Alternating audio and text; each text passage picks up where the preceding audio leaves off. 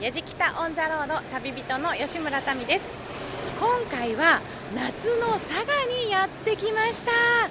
いや、空は広く真っ青で、そして私の後ろには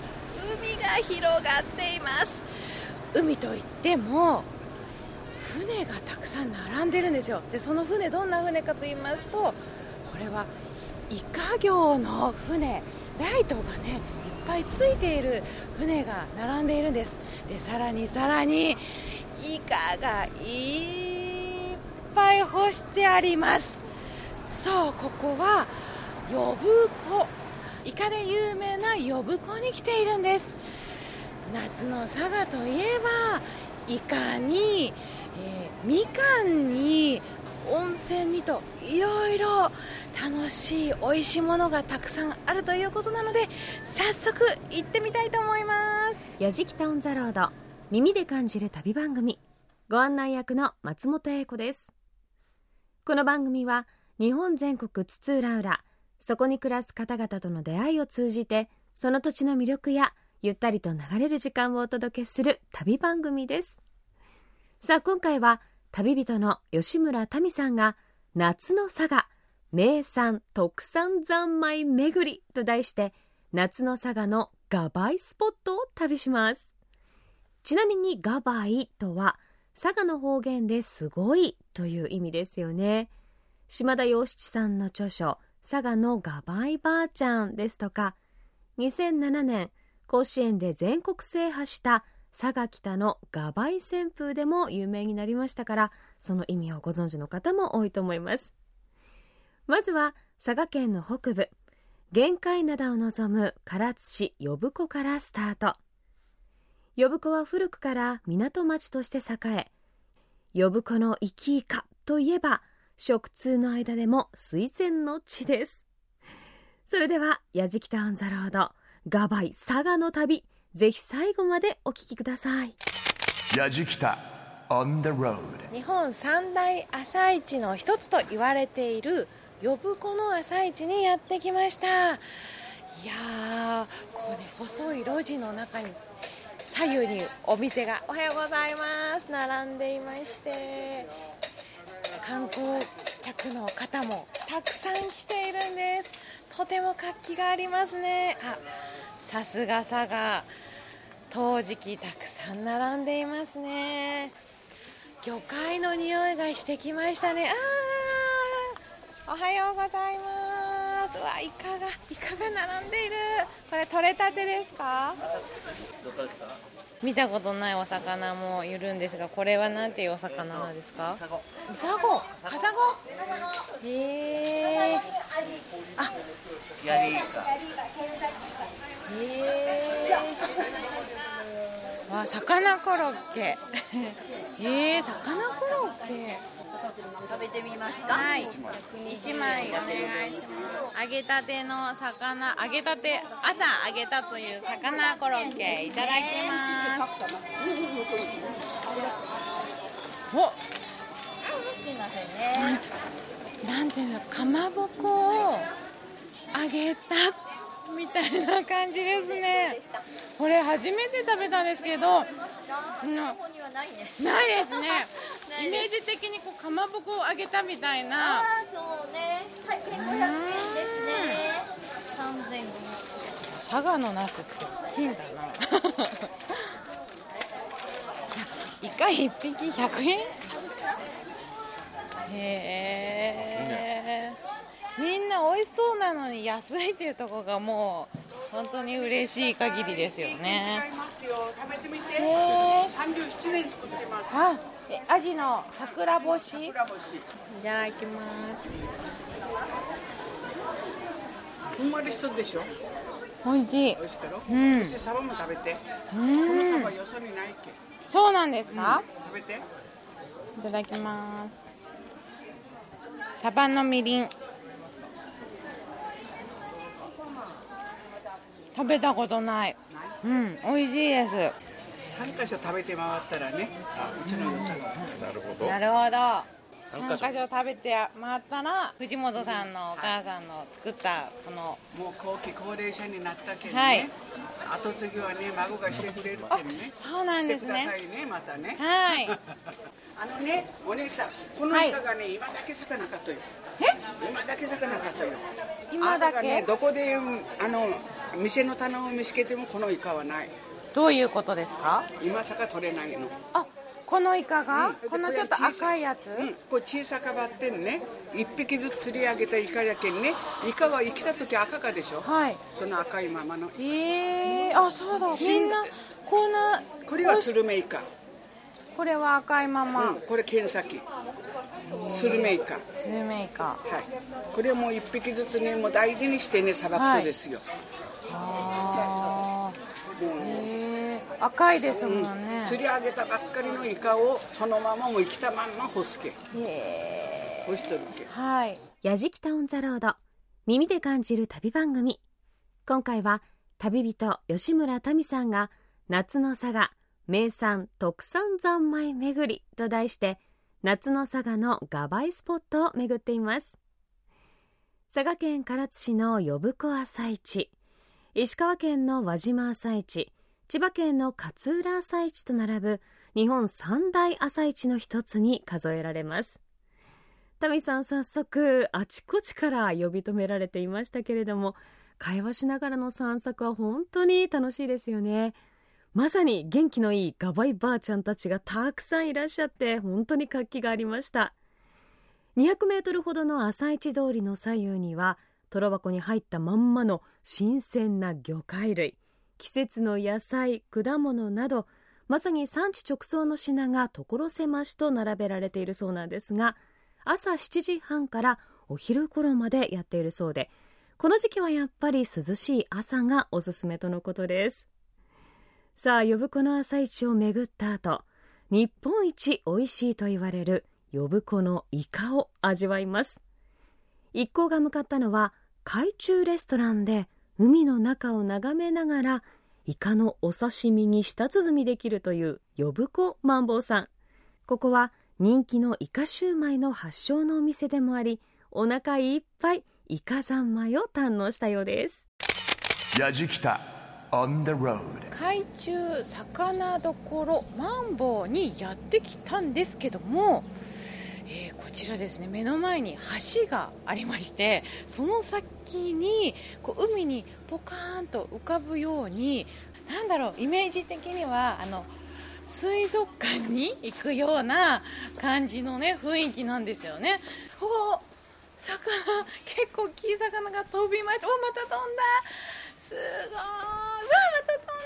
また飛んだ、いやー、このロケーション最高ですね。マンボウさんの中に入ってまいりました。いや、どうなっているのかもう知りたい気持ちでいっぱいなんですが、種明かしは後にして、まずこちらで株式会社マンボウ代表取締役社長太田純子さんにお話を伺っていきます。よろしくお願いいたします。よろしくお願いします。まずえこのマンボウの売りのイカシューマイというものなんですが、はい、どういう食べ物なのかなかなか想像できないんですが、はい、そうですね、あのイカをすり身にしまして、でその中にイカの切り身、はい、あとは新鮮な卵、玉ねぎ、そういったものを合わせて練り合わせたふんわりした和風の海鮮のシューマイです。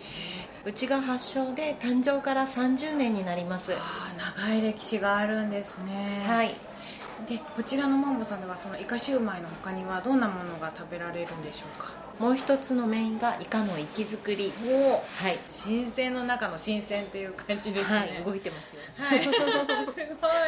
そしてこの海中魚どころマンボウということなんですが、その海中ってどういうことなんですか？はい、はい、実は今海の上のお座敷にいてもらってるんですけれども、はい、実は海の中にもお席がありまして、はい、海の中を見ながらお食事していただけます。ろくじゅう、ななじゅっセンチの大きいお魚が泳いでるという、え、これ、え、これ普通の海ですか？これはあの、うん、一応網で仕切ってあるんですけれども、はい、天然の海です。えー、すっごいです。いや、これ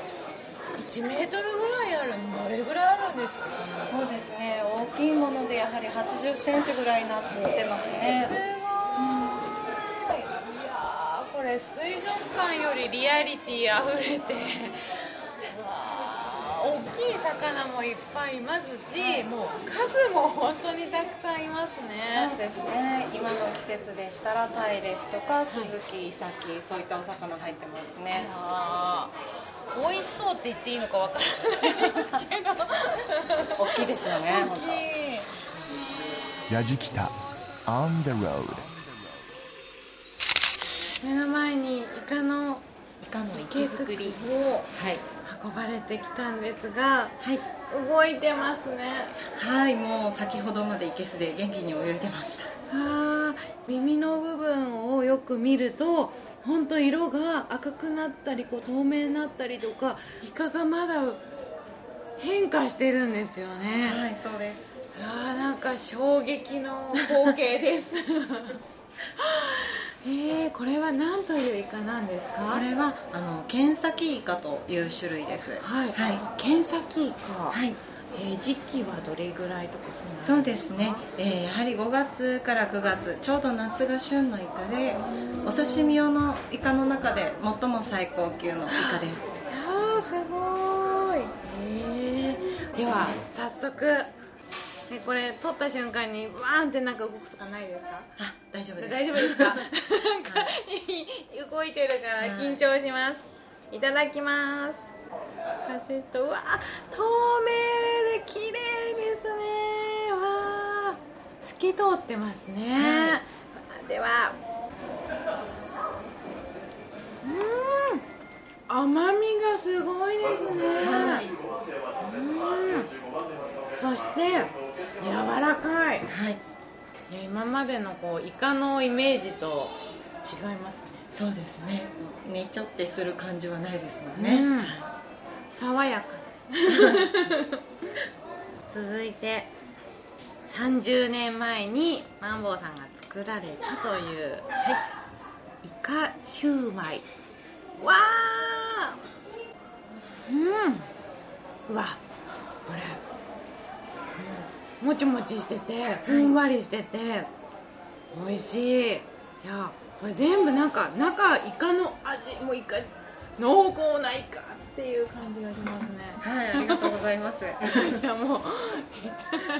なんかイカしか食べない。もうだってもうイカイカのパレードっていう感じの。そうですね。すり身と切り身が、はい、入ってますね。すごい、ここまでなんかこうイカというものがぎっしり詰まった食べ物というものに出会ったことがないのでびっくりしますね。形を変えてですね、こんなに、はい、もうイカを食べて、ちょっとあったかいイカを食べているというような感じですね、うん、はい、ね、美味しい。松本英子がお送りしていますやじきたオンザロード、耳で感じる旅番組。今回は夏の佐賀名産特産三昧巡りと題して、旅人吉村民さんが夏の佐賀のガバイスポットを紹介しています。さあ、海中レストランマンボウさん、お魚が目の前で泳いでいるのを眺めつつのお食事と、本当に珍しい場所ですよね。そして出てきましたね、夏が旬のケンサキイカの池作り。透き通った甘いイカ食べたいですよね。そしてイカシューマイも本当に美味しそうでしたけれども、まさにイカ三昧なメニューを堪能した吉村民さん。続いての夏の佐賀のガバイスポットは、日本一の生産量を誇る佐賀海苔です。宝の海、佐賀有明海が生んだ佐賀の海苔は高級で美味しい海苔と言われています。豊漁商事株式会社の海苔加工工場へ向かい、荒牧和久部長に海苔の香り漂う工場を案内していただきました。やじきた on the road。 海苔の香りがすごいですね。やっぱりしますか？はい、します、はい、感じないんですか？感じないですね。あ、そうなんですね、はい、有明海の海苔の特徴って何かあるんですか？あ、あの、まあ、柔らかくて、えー、香りがあって美味しいかと思いますけども、はいはい、特徴はですね、海苔がですね、えー、界の中から並んでどんどんどんどんベルトコンベアで運ばれて、で最後にこう品質チェックしてるんですか？そうですね、あのあそこの下からライトを当ててですね、はいはい、あの破れとかそういうのをこう見るわけなんですよ。途中でもじゃあ見てるんですね。それとあの焼き色とかですね、はい、それの調整をあそこで一緒にやってます。へー、まあ、機械をやりながらも人の手もしっかりこう加えて、そうですね、えー、最終的にやっぱり人の手が一番重要じゃないかなと思いますけども、はい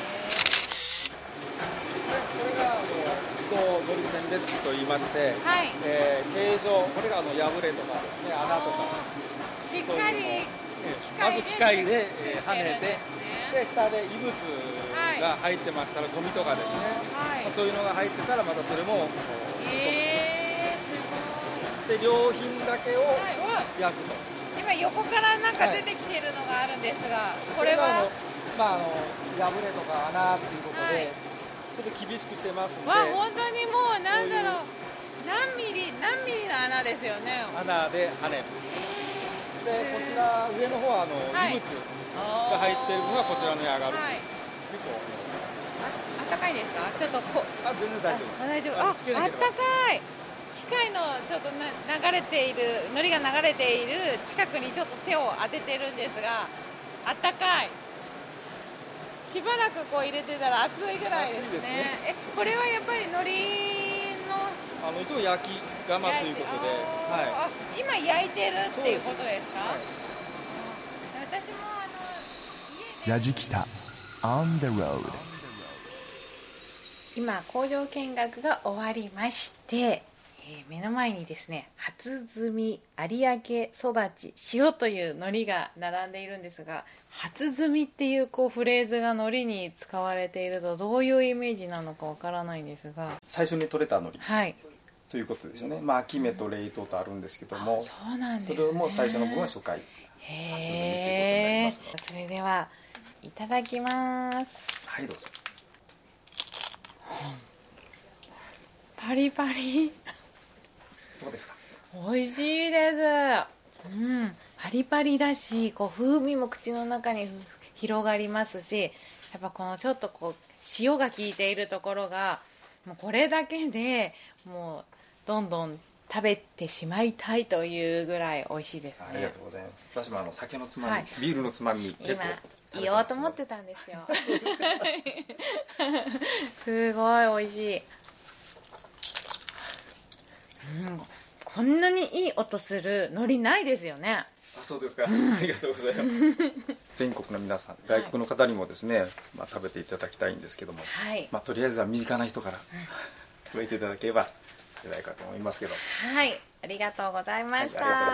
やじきた on the road moves and moves your day。やじきた on the road、耳で感じる旅番組。今回は旅人吉村民さんが夏の佐賀名産特産三昧巡りと題して夏の佐賀のガバイスポットを巡っています。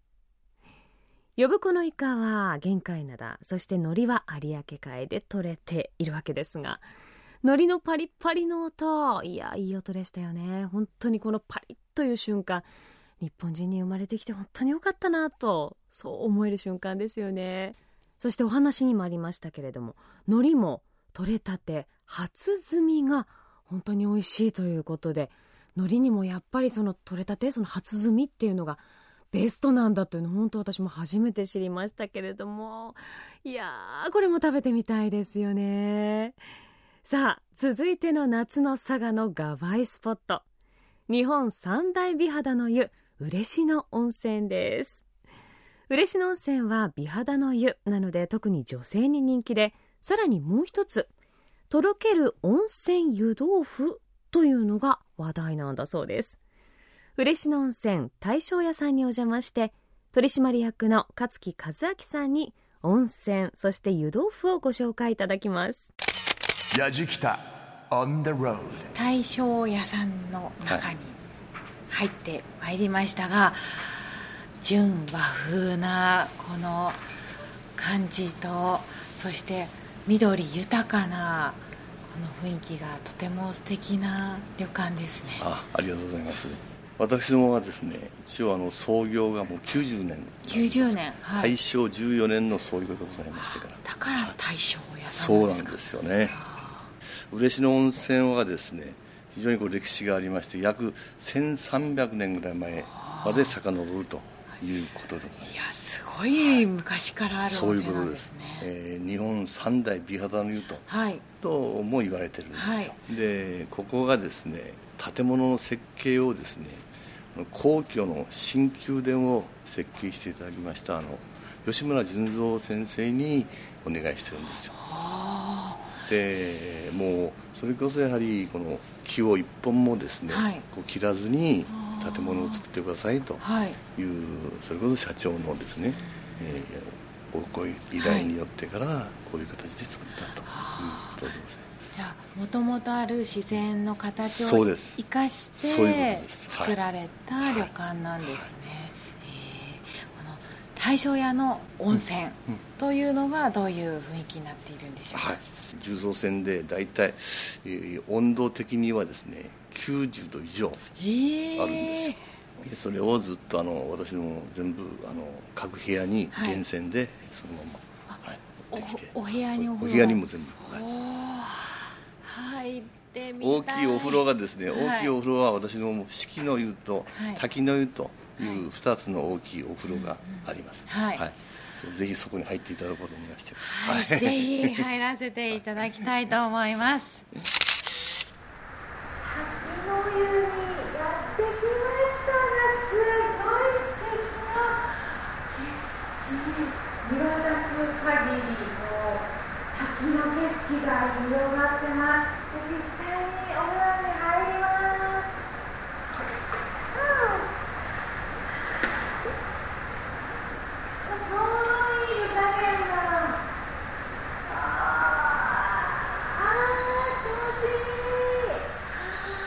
ラジキタ On the road。 今滝の湯に入ってきたんですが、もう本当に眺めが素敵で、あ、そうですか。あとはこうお湯が本当にこう滑らかで、そうですね、はい、うん、手の上をこうつるつるこう、うん、お湯ともう自分の手がこう滑るような感じでした、はい、特にやっぱ女性の方はですね、うん、さんかいお風呂に入っていただいたらですね、一回りぐらい若くなると、ということでですね、はい、もっと長く入ってたかったです、はい、そして今度は目の前にですね湯豆腐があるんですけども、はい、なぜ嬉野温泉では湯豆腐が名物になっているんですか。これはですね、私どもだけがですね、はい、湯豆腐工場を持ってからいるんですよ、はい、持っているんですよ。というのをですね、実はあの、はい、嬉野温泉のその温泉を使った豆腐というのは、えー、以前からやっぱりあったそうですけども、はい、手前ども常務の山口保というものなんですけども、何か食べ物をですね、名物といいますか、はいはい、での、での発想ですよね、はい、でも、ね、なぜこう湯豆腐にしようとなったんでしょうかね。ですね、やはりそれはですね、この嬉野市内でですね、えー、栽培した大豆のですね福豊かというのがあるんですけどね、はい、これがですね非常にその、えー、嬉野の、まあ、温泉水と非常にこうマッチするというところでですね、はい、厳選してそれをこう作っていったんですね。今からやっぱりちょうど今目の前にありましてですね、はい、食べていただくんですけども、はい、ちょうどその温泉水がですね白くなってくるんですよ、はい、これが白い。そしてとろけていくんです、はい、先ほどちょっとこう、ね、うん、まだかなと思って見たときは、はい、お湯が白く透明だったんですよね。 そ, す、はい、それが今目の前にある湯豆腐が入っているお湯はずっと白くなっていくんですよ。白く、そしてあまりにもこう煮すぎましたら今度とろけるんですよね、はい、だからうちの場合とろける湯豆腐とということでですね、こう少量とろく持ってるんですけどですね、はい、なるほど、うん、お湯がもう温泉水ということなんですね。そうです、そうなんです。ではどうぞ、はい、いただきます。うん、えー、すごいでしょ、口の中で一瞬でとろけてなくなりました衝撃です。今でたね、豆腐の味が全く違った感じになってるんじゃないですか、うん、一瞬でとろけすぎて、ね、何が起こったか分かりませんでした今今度ちょっと注意して、はい、こう味を噛みしめるぞと思って食べます。うーん、まろやかで美味しいですね、はい、うわすごい、本当初めてこんなになんかまろやかで美味しくてトロトロしているお豆腐に出会いましたね、はい、いや嬉野温泉大正屋さん、びっくりすること尽くしでもう本当に楽しめましたが、たくさんの方にこう来てこれをぜひね味わってもらいたいなと思うんですが、うん、そうですよね、はい、はい、ぜひ私の嬉野温泉の方にお泊まりに来ていただいてからですね、はい、食べていただくと、はい、で私のこの温泉豆腐もですね宅配もしておりますので、はい、やっておりますから、はい、えー、私のものホームページを見ていただいたらば、はい、その辺の注文のできますから、ぜひまたお越しください、お願いいたします。はい、ありがとうございました。やじきたオンザロード、吉村民さんが旅する夏の佐賀名産特産三昧巡り。嬉野温泉大正屋さんのとろける温泉湯豆腐、これも食べてみたいですね。温泉水の湯豆腐ですよ。高級豆腐ですが、そしてタミさんのお風呂シーン気持ちよさそうでしたよね。眺めの美しさも本当タミさんびっくりされていましたけれども、えー、今スタジオにパンフレットがあって眺めるとどこも絵になる本当に芸術的な空間ですごくね上品な佇まいなんですけれども、癒される空気感があふれていて、いやこれも泊まりたくなってしまいましたね。さあそれでは続いての夏の佐賀のガバイスポット、佐賀の人気お土産ナンバーワン、佐賀錦の菓子どころ村岡屋さんへ向かいます。この佐賀錦は佐賀の美術工芸品である豪華な織物佐賀錦を元にしたお菓子で、この佐賀錦のイメージを追い求めて創作にはなんとよねんの歳月がかかったそうです。株式会社村岡屋の相談役内田英二さんに佐賀の伝統の銘菓佐賀錦の歴史、そして夏のおすすめ商品も案内していただきます。やじきた on the road、 村岡屋さんはどれぐらいのこう歴史があるお菓子屋さんなんですか？えー、私どもはですねしょうわさんねんに、はい、えー、同じく村岡家からですね分家いたしましたので、はい、もうはちじゅうよねんになりますですね。すごい長い歴史があるんですね。ありがとうございます。そんな中で私佐賀に来たら絶対これ食べたいと思っていたのが佐賀錦なんですけども、ありがとうございます。ご説明するのはちょっとあれなんですけど、中が沖島っていって和菓子なんですね、はい、それの上下をですねバームクーヘン、はい、でそこをサンドするのをですねチョコレートをですねサンドいたしました。ちょっと珍しいお菓子ですね、うん、あのその佐賀錦または他のお菓子を作る中でこだわりなどはあるんですか？この佐賀錦というのはですね、どうしてもやっぱ手作りじゃないとですね、うん、できない分が多くございますね、はい、えー、焼く浮島というのはですね、やはり機械でちょっと焼きますけれども、貼り合わせといって、はい、バームクーヘンそしてホワイトチョコレートをかけてサンドするところですね。これはやはりあの私どもの職人の手じゃないとですねできない部分なんですね。最初に佐賀錦って佐賀にある織物の名前から付けたお菓子なんですね。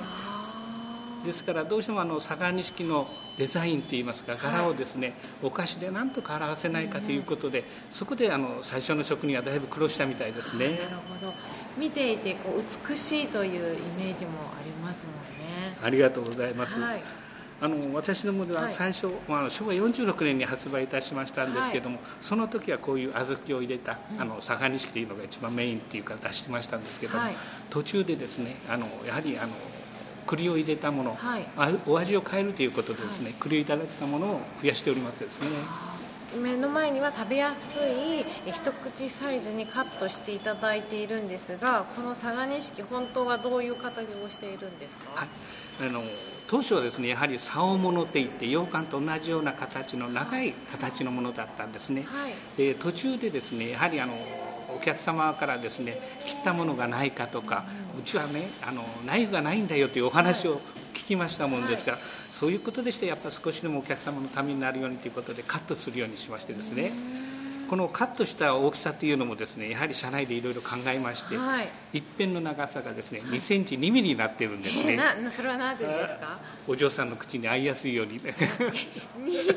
んにミリ、そのにミリの秘密っていうのはあるんですか？やはり置いてお客様にお出しいただいたときに形がいいような形ということでですね、そういった形で決定したのがあるんですよ。すごい細部までこだわりが詰まっているんですね。いただきます。うん、美味しい。ありがとうございます。美味しいですね、これ。あ、でなんだろう、本当に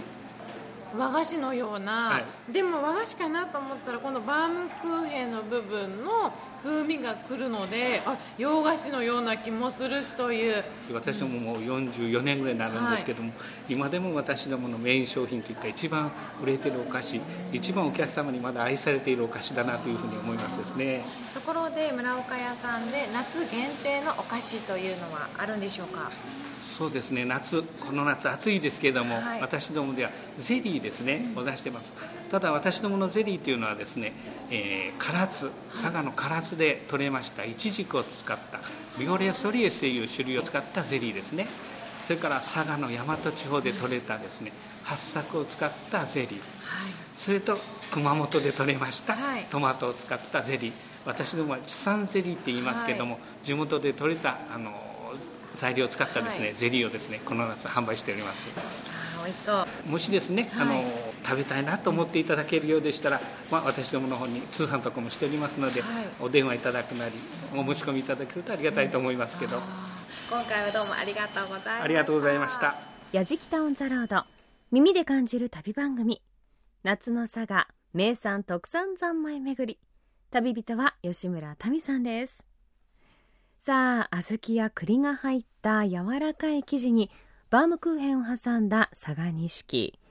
職人の手仕事のこだわり、そして大きさ にてんにセンチというこだわり、それを感じながらいただくとまた味わいが変わってきますよね。さて、夏の佐賀がばいスポットラストは、生産量日本一を誇る唐津のハウスみかんを食べようということで唐津へと向かいます。真夏だけれど冬の温州みかん、 ジェーエー 唐津の末永達之さんにハウスみかんを選別する浜玉選果場を案内していただきます。やじきたOn the road。 私は今 ジェーエー 唐津の浜玉選果場に来ています。なんとここで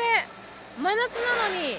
美味しいみかんが食べられるということなんです。みかんといえば真冬というイメージがあるんですが、いやー、不思議ですね。どんなみかんがあるんでしょうか。なんと今選別が行われているということなので、早速見に行って美味しいだろう唐津みかんをいただきたいと思います。それでは行ってきます。今第二次選果台の前に立っているんですが、目の前にですね、もう本当にたくさんの唐津みかんが流れてきています。で、その中にはちっちゃいものから大きいもの、そして色が緑っぽいものから綺麗なオレンジと、本当にいろいろなものが流れてます。この唐津みかん、種、有、量とみっつの段階に分かれていましてですね、じゃあまずは有、量の量からいただきたいと思います。色、色はもう黄色、部分的には緑色になっています。いただきます。甘みがありますし、ちょっとこうほんのり酸っぱいくらいで美味しいですけどね、うん、これで量なんですね。今度はゆう、うん、あ、やっぱり甘いシューいただきたいと思います。やっぱオレンジ色がきれいに、あー、なんか香りがなんかこういいっていう違いがもうなんかわかります。いただきます。甘い、本当にすごい甘いですね。お、こんなに違うんだっていうラジキタ On the road。 いやー、唐津みかんとっても美味しかったです。ここで ジェーエー 唐津営農部果樹課次長の末永さんにお話を伺っていきます。よろしくお願いいたします。よろしくお願いします。唐津みかんの特徴というのはどういうところなんでしょうか。うん、あの唐津みかんは日本でですね一番の生産量を持ってるんですよ。えー、ハウスみかんでいちまんにせんトンからさんぜんトンぐらいの全国での生産量なんですが、はいはい、そのうちごせんひゃくトンからごせんにひゃくトンが唐津地区で出荷してるんですよ。ですから、まあ、全国の よんじゅっパーセント がこの地域で生産されてるっていうようなことが最大のポイントですね。はい、この暑い時にみかんを食べるというのがとても新鮮なんですが、やはりみかんが好きな方などにかなりこう人気があるんではないでしょうか。そうですね、はい、この前、えー、東京の大田市場でですね、はい、えー、しちがつのとおかに品評会をやったんですけど、はい、まあ、よんじゅうはちこごキロの M 玉よんじゅうはちこでごじゅうまんえんの価格がついたんですよ。よんじゅうはちこでごじゅうまんえん、はいはい、いっこいちまんえんぐらい。そうですね、はい、この、えっと、手のひらサイズのみかん、それよりもうちょっと大きいサイズですね。えーはい、すごいいっこいちまんえんのみかんってなかなか食べたことがないんですが、はい、今後この唐津のみかん展望などはありますか。えー、我々が掲げているのはですね、やはり日本一の生産量を持ってますので、やっぱり消費者から、えー、唐津のみかんっていうのは高いよね、高級品だよね、しかし美味しいねっていうふうなことをですね常に言っていただけるような生産から販売まで、えー、やっぱり名実ともに日本一の、まあ、産地にしていきたいというふうには考えております。はい、ありがとうございました。はい、ありがとうございました。やじきた On the road。やじきたオンザロード、今回は夏の佐賀を旅してきたんですが、いやー、佐賀衝撃の楽しさでした。というのも、私の佐賀のイメージはこう焼き物という感じだったんですが、呼子のイカはとても新鮮で美味しかったですし、唐津のみかんも本当に甘くて美味しかった。それから嬉野温泉もこう、ね、気持ちいいし、景色いいし、湯豆腐美味しいしと最高でしたし、海苔も美味しければ村岡屋の佐賀錦も本当におしゃれで美味しかった。いやー、もう楽しい、美味しいだらけの旅でした。佐賀大好きになりました。やじきたオンザロード、旅人は吉村民でした。夏の佐賀名産特産三昧巡りと題してお送りしてきましたやじきたオンザロード、いかがでしたでしょうか。呼子のイカ、有明海の海苔、そしてとろける温泉湯豆腐、さらにこだわりスイーツ佐賀錦に唐津みかんと、本当に美味しいもの三昧の旅でしたね。いや、ただ現地でしか食べられない味もたくさんありましたから、これはやはり佐賀に行くしかないですよね。旅人吉村民さんも初めての出会いばかりで、こう食べながら驚くシーンがたくさんありましたけれども、そんな旅の様子は旅日記動画でもお楽しみいただけます。アドレスは ダブリューダブリューダブリュードットジェイエフエヌドットジェーピー スラッシュやじきた、ダブリューダブリューダブリュードットジェイエフエヌドットジェーピー スラッシュやじきた。また放送終了後はポッドキャストでも配信をしていますので、ぜひチェックしてみてください。やじきたオンザロード、ご案内は松本英子でした。